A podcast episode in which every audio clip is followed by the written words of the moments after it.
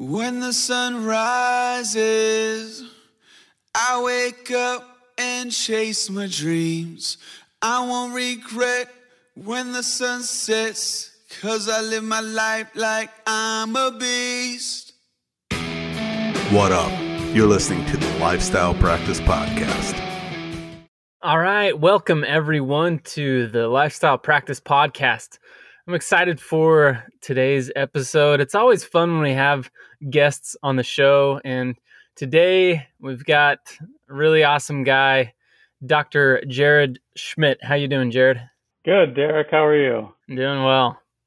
Jared is in Florida, and I'll let him kind of introduce himself. But very quickly, Jared started his own practice worked through TLP Academy, and then we worked together for 12 months on growing, continuing to grow his practice.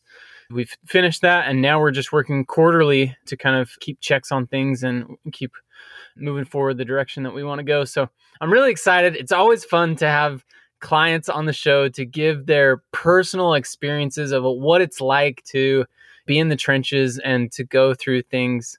So I'm excited to have you on, Jared. Thanks for thanks for sharing. I, I appreciate you taking the time. Yeah, I'm excited to be here with you, Derek. Before we get into things, why don't you just go ahead and tell us a little bit about yourself, where you grew up, going to dental school, kind of the events in your life leading up to ownership? I grew up in Wisconsin. Always knew I kind of wanted to leave. So I ended up going to dental school over in Bradenton, Florida, which is LECOM, and just kind of fell in love with Florida. I always kind of knew that I wanted to own a practice. And just right when I graduated, I tried to buy a practice. It just really didn't work out.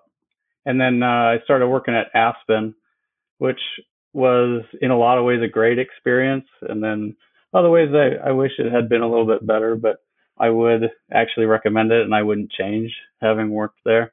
But the whole time I was working there, I was doing everything I could to either purchase or do a startup and I just really wasn't finding anything good to purchase in the area that I wanted to live, which was right around West Palm Beach.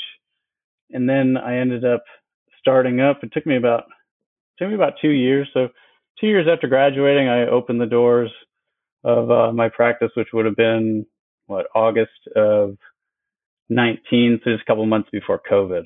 You graduated 2017, then, right? Yep. Yeah, yeah. graduated 2017. Yeah. Tell me a, a, little bit more about some pros and cons. Were so you were you with Aspen like in the same practice that full two years? So they moved me around a little bit, but I was mostly in in one practice. Gotcha. And that was just a little bit a little bit north of me. So that was from my door to that Aspen office was 73 miles. So I did that pretty much every day for two years, also wow. trying to open. so yeah, I mean that was that was grueling, but it was worth it. Yeah. Maybe real quickly, it'd be interesting to hear what are some of the pros and cons that come to your mind. I mean, because I think a lot of people, we hear things about Aspen. I think a lot of docs, when you hear about Aspen, it's high treatment plans and more kind of salesy office and stuff like that. Was that your experience? And if so, what did you learn from it? What are some of the pros and cons of that experience for you? You're seeing a ton of patients and it is a little bit more salesy. You know, they have like I don't know if they're exactly salespeople, but they have people come in and kind of coach you through treatment plan presentation or new patient experience, things like that. But we relied really heavily on like a maybe an office manager or a treatment plan coordinator who would then present the like the actual finances and go through that. And there was a lot of push involved in it. I wasn't huge on, but I learned a lot from it. I mean, I did a ton of dentistry there. So Aspen's like a franchise, and my they call them POPs, but they were like the owners. They were probably two of the best leaders I've I've ever worked with outside of you, and I wish I would have kind of learned a little bit more from them. So Aspen does have some very strong leaders. So if you do end up working there, you got to try to learn from them. I just didn't really realize that so much of success would hinge on on leadership. I think that's a great point a lot of times we can have this taste in our mouth or this idea of anything and it can be in any industry in any way. But you know we have these kind of initial impressions but to realize that you can learn from anyone and everyone. This morning I've shared before, but we read the the Daily Stoic by Ryan Holiday, and this morning I was sharing with the kids just how we can learn something from everyone, even if there's kids that are bullying us or people that are are negative or whatever. Like we can we can learn from those experiences and those people too. So anyway, thanks for sharing that. I think that's a great point that wherever you're at, find the strengths of people around you and learn what you can from them. Yeah, absolutely. Okay, so you got to the point of starting a practice, didn't find something that you wanted to purchase, decided to start from scratch. Talk a little bit about that in the beginning and how how soon into that did you go through TLP Academy? How did that help in structuring and creating the practice the way that you wanted it to be? The first few months of my startup were pretty brutal. I think I just kind of figured I'd try as much marketing as possible, just throw as much out there and just see what kind of came my way. I think I did most of my marketing incorrectly. And so I think it was, I was sitting on my parents' couch in uh, Wisconsin when I was home for Christmas. And I mean, I I had almost no money in my business account. I was pretty nervous. I, I thought maybe I'd be in, I'd end up living in the practice. And I'd always listened to uh, your podcast. And then I was also in your, uh, what was it, ambitious dental students. Yeah. When I was in school, was that on that was on uh, Dental Town. Right. And so I was like, okay. I was real nervous about doing one-on-one coaching, so I kind of settled on uh, your cheaper option, which was TLP Academy. And I remember being super nervous about spending. I think it was I don't even know what it was. 400 500 bucks a month and i was like terrified about doing that but yeah. that was it was a fantastic decision and i mean right now that probably wouldn't even be a rounding error so very, very glad that I, that I did that. But that just kind of took me from a point where I really didn't know like how to operate like the day to day in my practice. I was really just winging it. And in a startup, it's like you're not seeing a lot of patients. So if you if you aren't set up properly, or you don't have things really like well tacked down, like you don't really notice it. And so to kind of have these short videos that I'd watch in the morning while I'm eating breakfast before I go into the office. And it, it really, really helped me to kind of structure the office. And it also, it was like, it got me pumped up to start the day. And then we'd start morning huddle and we'd, we'd all be excited. And we kind of had more of direction to take the office. It really, really helps. And that's when we really tacked down our new patient experience. I mean, I remember we were doing trainings on new patient experience pretty much every week, just trying to get that as the best possible. One thing that I really liked this last time when we went back through the old modules of TLP Academy and kind of revamped everything. Before the modules were just like one hour modules and sessions where th- there was no checkpoints or anything. It was like you just start to finish each hour at a time. And so we broke it down into these five minute, two to five minute clips where they're very bite size and easy to, to search for specific things and stuff like that. So I'm glad to hear that it comes across that way and, and made it easier for you to digest and, and apply as well. Yeah, yeah, absolutely. I mean, some some of my I think my favorite ones were your treatment plan presentation one because I knew that a lot of the like functional aspects of my practice weren't great, but I thought that I was great at treatment plan presentation. I'd worked at Aspen, you know, it's like you produce so much in a month that you kind of think that you do really, really well at that. And what I didn't realize, well, when you see 300 new patients in a month, if you only capture a third of them, that's, you know, it's not that, that huge of a deal. Whereas if you're a new practice and you're seeing 20 new patients a month, when you have a miss and you don't connect with that patient and get them to accept treatment, it, it, it hits you a lot harder. Yeah. So I kind of move back from being more salesy to kind of doing what you've recommended where it's more along the lines of telling them the options, telling them the the consequences of not doing something, making a recommendation and then and then having allowing that patient to re- decide and not feel pressured and that's that's when acceptance for me has gone way up. I remember having those conversations with you in the beginning with you talking about how you had kind of like almost like this intuitive sales approach where it was really trying to convince the patient that this is what they should do or, or something like that. But then you also shared that you didn't like that. You didn't like that when someone else was like that to you, right? Oh yeah, I mean, I hate when people do that. I think most people do, but that's yeah. what I was doing because that's that's kind of what I was taught. That's what I felt had worked. And when you have to sit with somebody and say, you know, we have to do this today or as soon as possible, and you're like, well, no, it's probably be all right for a year. yeah, really, for me, what it comes down to is just really trying to be honest. You're trying to find this balance, and on one end of the spectrum is being very aggressive and telling the patient that they need all this work done and that they need to do it now, where you overwhelm the patient and they get scared and never want to come back. And then on the other end of the spectrum, you're not presenting nearly what you should. You're being very reactive instead of proactive with treatment recommendations and diagnosing. And so in my opinion, it's it's about finding a balance somewhere in the middle where you can be completely honest and let the patient know everything that you're seeing, but you're still going to listen to the patient, hear out their concerns. And if they say they really don't want to do it and they're okay with accepting the consequences that they may end up losing that tooth, that's totally fine. We we have to accept as dentists and clinicians that our responsibility is not to get everybody to have ideal perfect teeth and mouths. Our job is simply to let them know what their options are and help them make the best decision for them. Oh, yeah, absolutely. Let's move on a little bit. So, you were able to step things up a little bit. TLP Academy gave you the direction and kind of the, the ground rules for creating the systems that you wanted in your practice. So, at what point, how did you decide that to take it a step further and to do one on one coaching?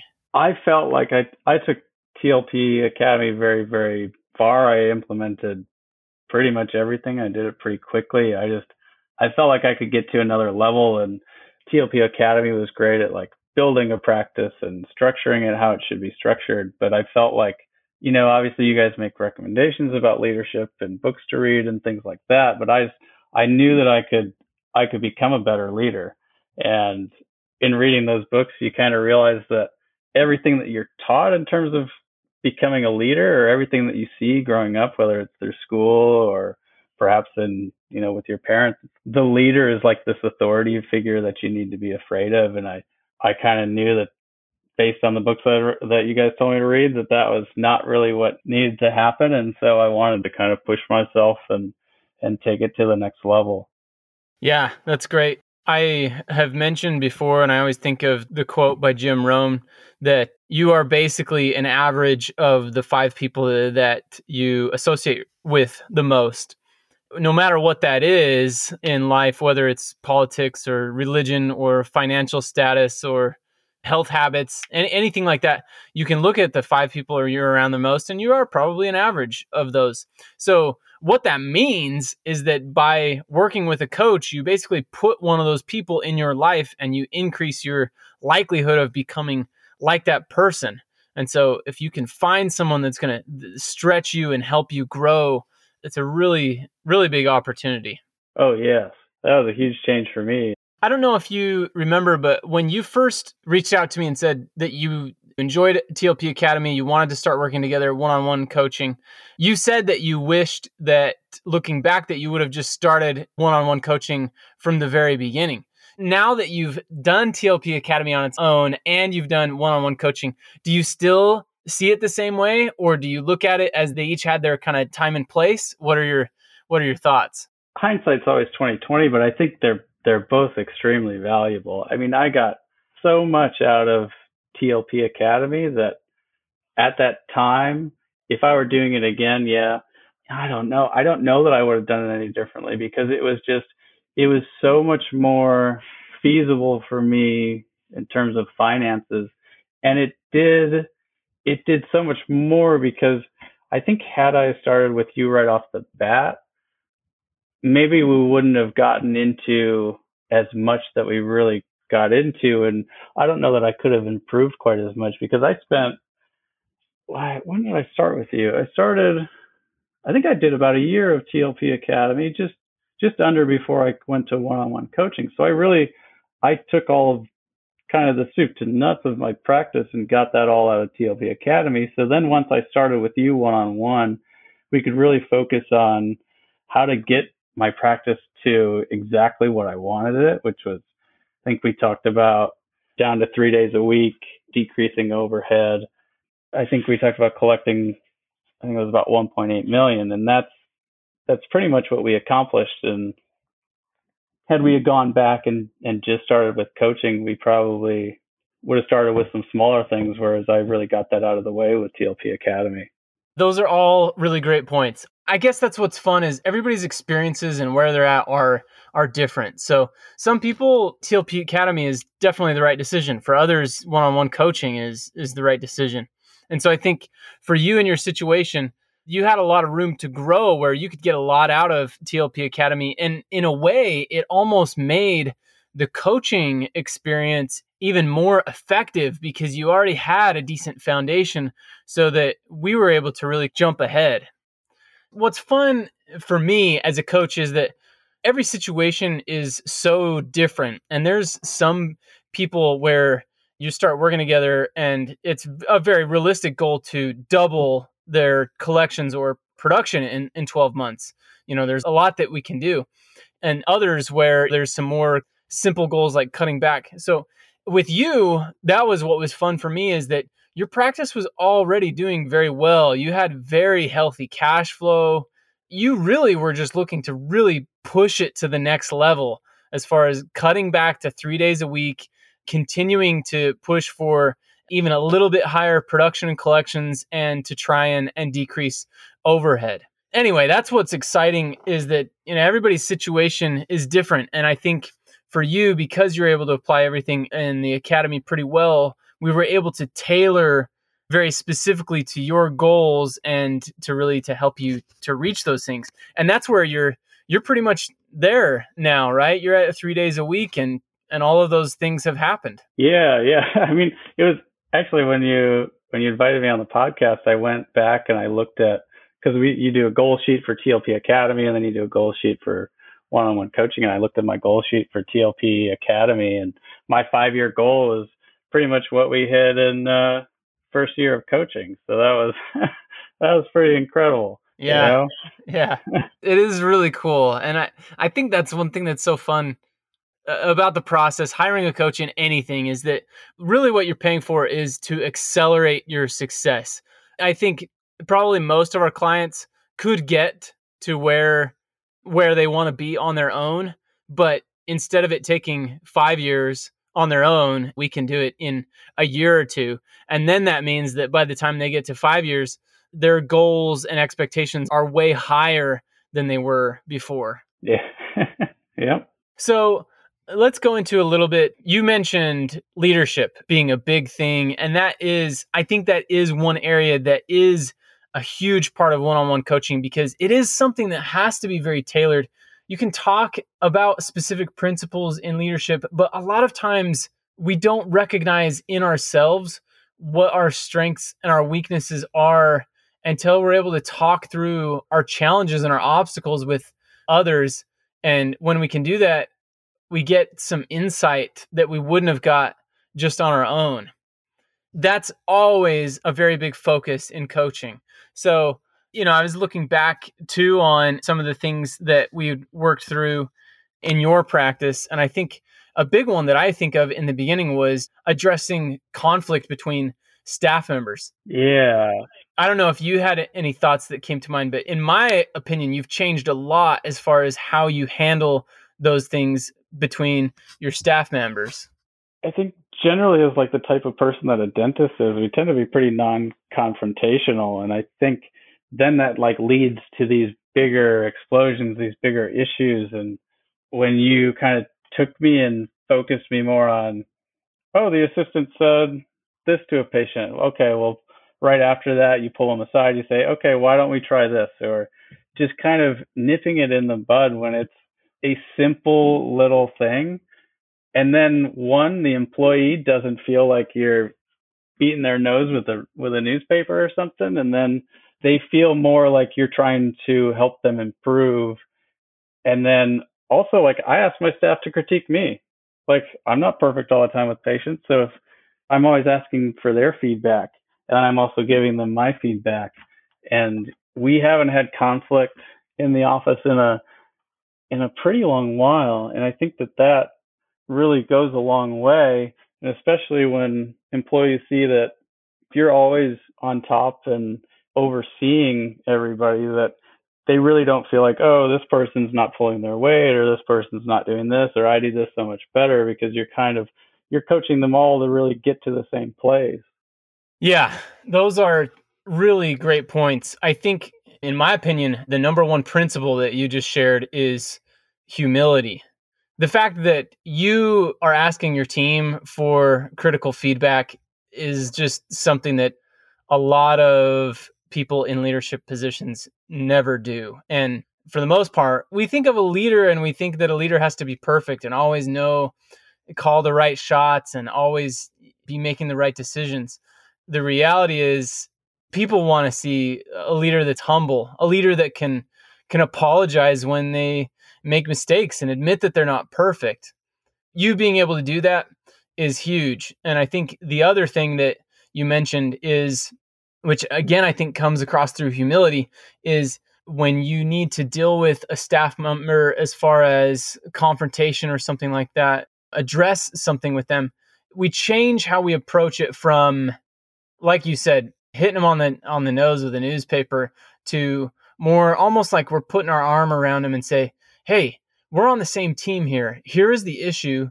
How do we work through that? You know, are we happy with the outcome or would we do it differently next time?" And when when you can change that and create a team feeling, it's so good at encouraging teamwork. Everybody, let's put our heads together and come up with a solution rather than somebody is the leader and telling everybody else what to do and what's wrong and everything. I think what goes along with that is in the, the culture in the office. It's a lot happier office. It's a lot more positive and patients feel that. Like, I mean, every day new patients will come in and they say, wow, this office just feels different. Everybody's happy. Like your assistant, when she was taking my x-ray said that this is the greatest job she's ever had. And, you know, while we've, we've kind of instructed them to say things like that, but they, you know, I think it's also it's also genuine. Yeah, those are great points. And sometimes, I mean, sometimes it's a it's a fake it till you make it. Sometimes when we can say those things, then we start to believe it, and then you actually do believe it, and then you do enjoy your job, and you do, you know, all those things. So it's it's kind of a, a combination, and uh, kind of works together that way. Yeah, it just makes life easier. Yeah. Any other examples that come to mind as far as how you grew as a leader in your practice?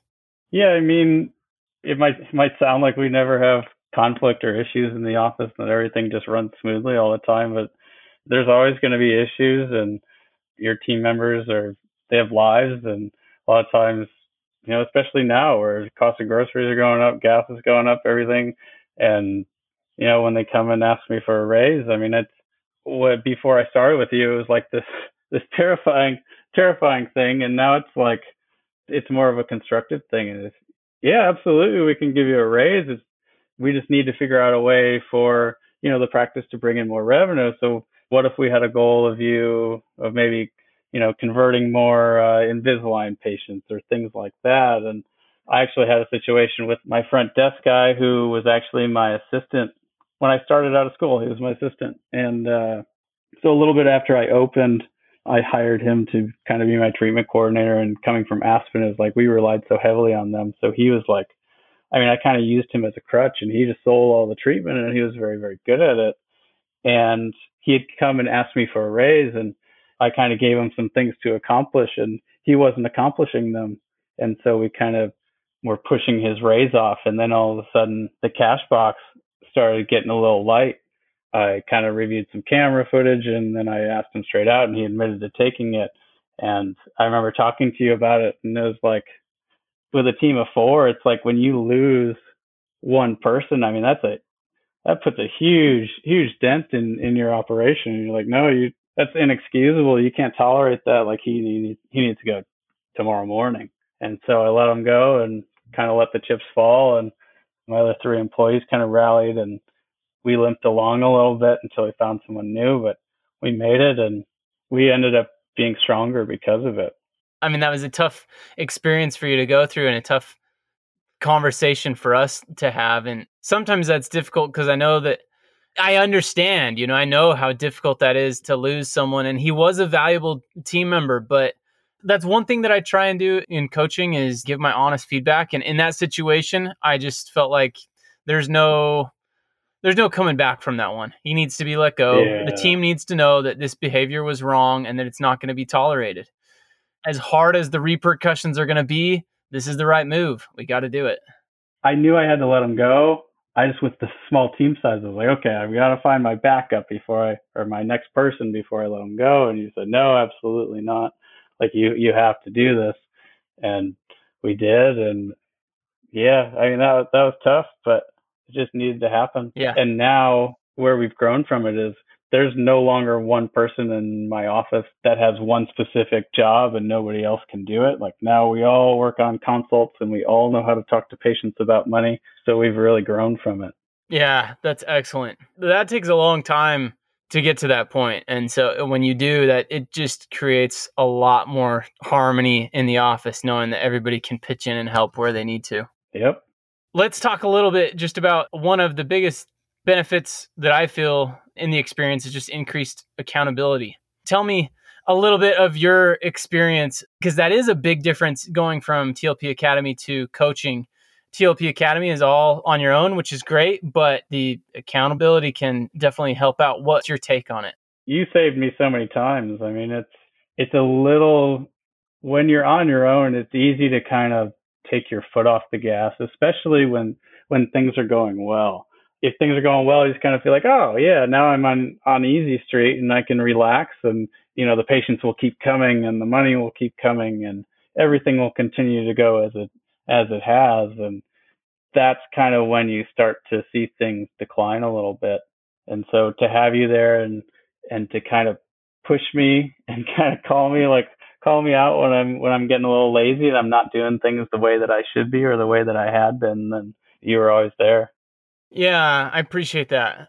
So probably the the biggest example of that that I can think of is most of my friend group is dentists, and I've tried to get away from.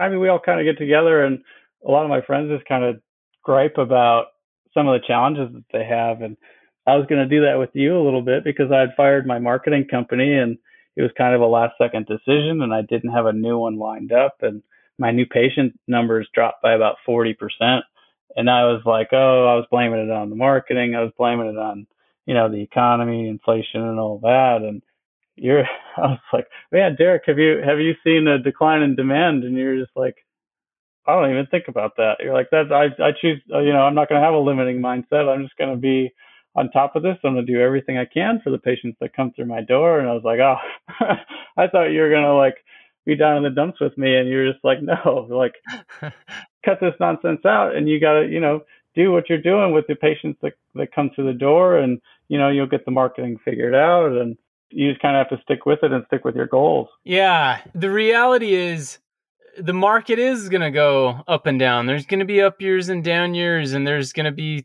concerns and all of that is going to happen but we have no control over any of that A few episodes ago, I did an episode just talking about focusing on what you have control over. And if we don't have control over any of those things, we should try and just keep those thoughts out of our mind. What we can control is our effort and how we try and prevent those things from affecting our practices. Maybe we hit the marketing harder if we foresee some of that.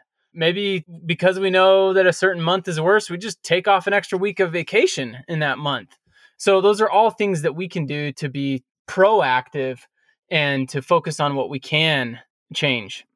That is one thing that's tough in coaching is that you're trying to find a balance between being encouraging and understanding but also pushing the client. For me, I know that it's a big expense because I've done it and I've spent the money on it and I'm still spending money on coaching now, but I think because I know that the expense is a sacrifice, I don't want to cut anyone short. I want everyone to get their their money's worth and the value out of this experience. And the only way that that happens is by me really doing my best to be honest and to point out errors where I think there's opportunity to grow. If I'm not willing to do that, then, you know, I I can't feel good about what I'm bringing to the table. Throughout the whole time, it's like I, I thought of you as a friend and but one of the the best things I appreciate and probably like the best part of your friendship would be that you're there to call me out. You're not going to let me, you're not going to tolerate my BS and you're not going to let me allow it in my office. Right. Ultimately, it's a tough experience to go through, but that is a huge reason why this experience accelerates your success. Because, like you said, when you're in there on your own, a lot of times you're not going to see those things. One thing that I like about we do a, a, monthly coaching form that you fill out, the client fills out and sends to us before we have our review session. And one of the things that we always fill out, the client always fills out, is to rank your effort from one to 10, rank yourself on how much effort you're putting forth to hit your goals. And that's always a good indicator. I feel like most clients are usually pretty, pretty honest with themselves. And without taking the time to reflect on that, a lot of times we wouldn't even necessarily register that on a scale. There's no metric for that. If we're looking our, at our key indicators or for the month or whatever, there, there's nothing really there for that. And so when you're sitting down with someone every month that knows and that, you know, you set goals with the month before and you know you've got to share how much effort you've been putting forward, it's a really good time to reflect and to think. And a lot of times you'll realize that you've gotten distracted with something or, or taken your foot off the gas. And because you're forced to face up to those things, you can make adjustments. If there's no process set up for that, you won't realize it. And in a way, you kind of settle into mediocrity without even knowing it. It's amazing how such a simple thing, taking note of of how you're feeling and how you're doing, it's the first and biggest step in changing it. Jared, I'm going to ask you another couple questions just about kind of advice that you have to others or any other big takeaways that you want to share. But before that, I just want to ask what's next for you? So now that you've grown, you've got a very successful practice, you've got a very ideal lifestyle. Are you kind of on cruise control and happy with where you're at? Or what are the things that are motivating you now to continue to push?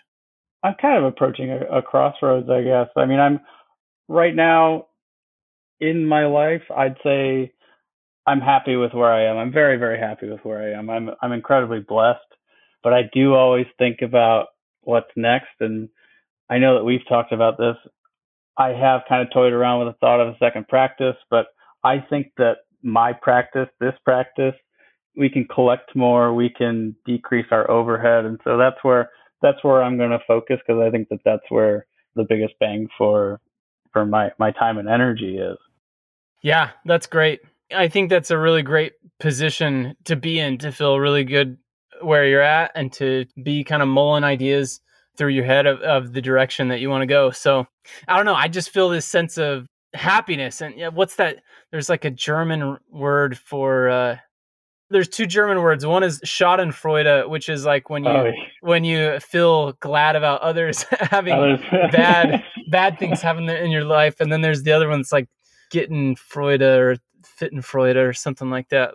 Anyway, that word basically meaning just that you feel genuine happiness and joy when you see success in others, and that's really what I genuinely feel for you. It's so fun to see growth and to see you at a point where you're really happy with life and things in the practice are going so well. I appreciate that. I mean, that's like I said, I'm very, very blessed and I'm very, very grateful to you and to TLP because I mean, you guys have really, really accomplished a lot for me and helped me accomplish a lot. Well, thank you. So let's get to the last two questions. First, uh, I was just going to ask you: is is there anything else that you want to talk about? Anything that you feel like you have kind of a different perspective on dentistry, or you think can be missed by a lot of those out in the dental industry? I'm in a pretty competitive area of West Palm Beach. I mean, on on my cross streets, there are three dentists within those four corners. There's three other dentists. There's yeah. Probably another three or four within spitting distance. So it's very, very competitive. And one of the things that I've really, I think I've kind of mastered is marketing. I mean, I took some other courses and things, and it was everybody preaches about targeting soccer moms. And, you know, it's like every dentist chases this one segment of the population, which is really only 50% less if you're really considering mothers. That patient pool tends to do a pretty good job of caring for their teeth. So what I've kind of figured out is is everybody is in this tiny little pond. Well, maybe a bigger pond, but they're fishing for like bluegills. Well, I target men and I, I target working class middle aged men and I found that I'm sitting in this pond all by myself and I'm I'm catching monster fish. Like, yeah, I might not catch fish all day long, but I'm gonna I'd rather catch a giant bass than I would catch ten bluegills. So I mean that's that's where yeah. I've really, really done well. My market has kind of forced me to do that. But it's also like with what you teach, I mean, you don't have to be in like this rural area. I know that that's what a lot of people think, but I mean, if you can take the success that you've taught other people and you can teach it to me where I'm in a competitive market, I mean, you've you've really figured it out. Uh, yeah, a lot of great points. I think a lot of people, kind of like what you were saying before, we like to t- get together and talk about how our situation is really tough and console each other and, and stuff. But really, the principles that make you successful in one area are going to work in a lot of different areas. There's going to be different ways that you'll pivot with that, but the principles are the same. Yeah. A quick side note into that that is one thing that i was very impressed with you as a client is a lot of clients that i work with are, are very hesitant to spend money on marketing. And you have always been very willing to spend money on something to try and you've looked at it more as as a process.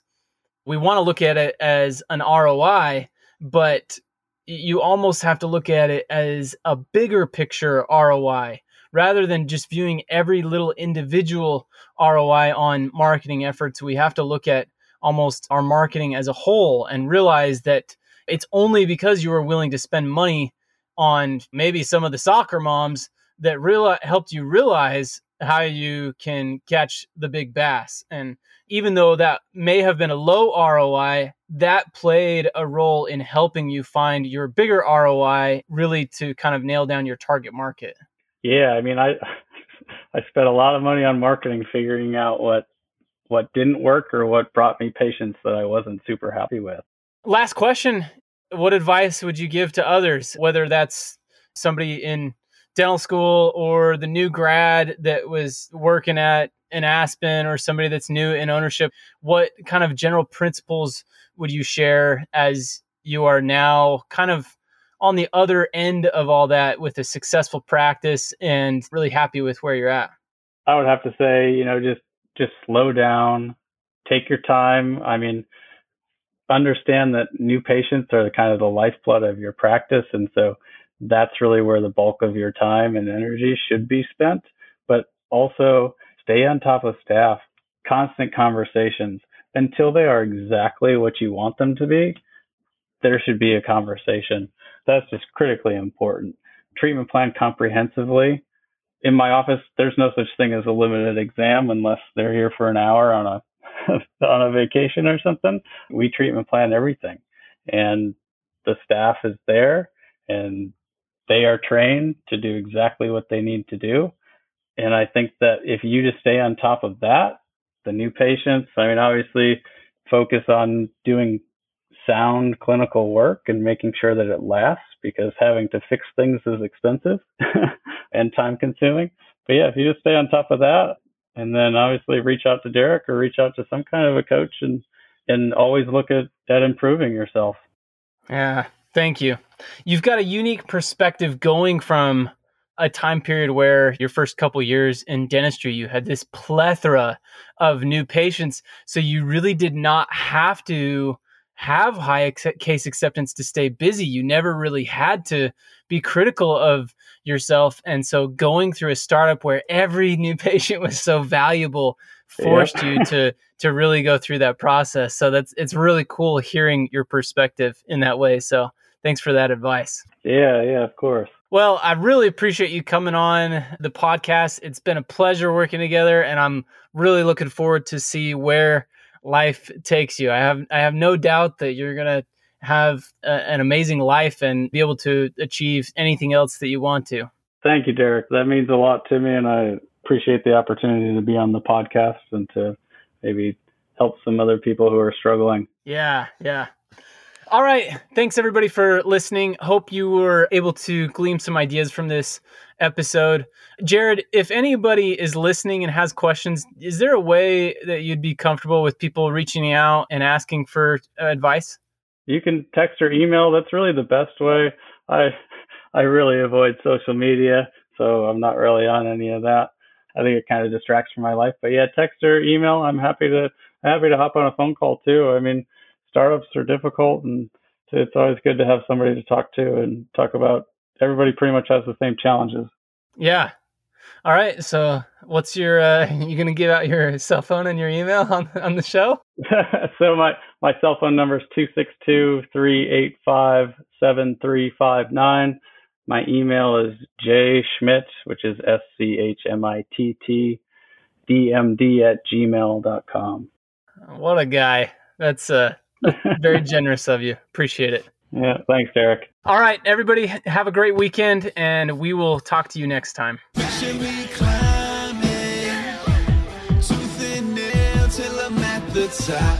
Jump without a net, never break a sweat, cause I live my life like it's all I got.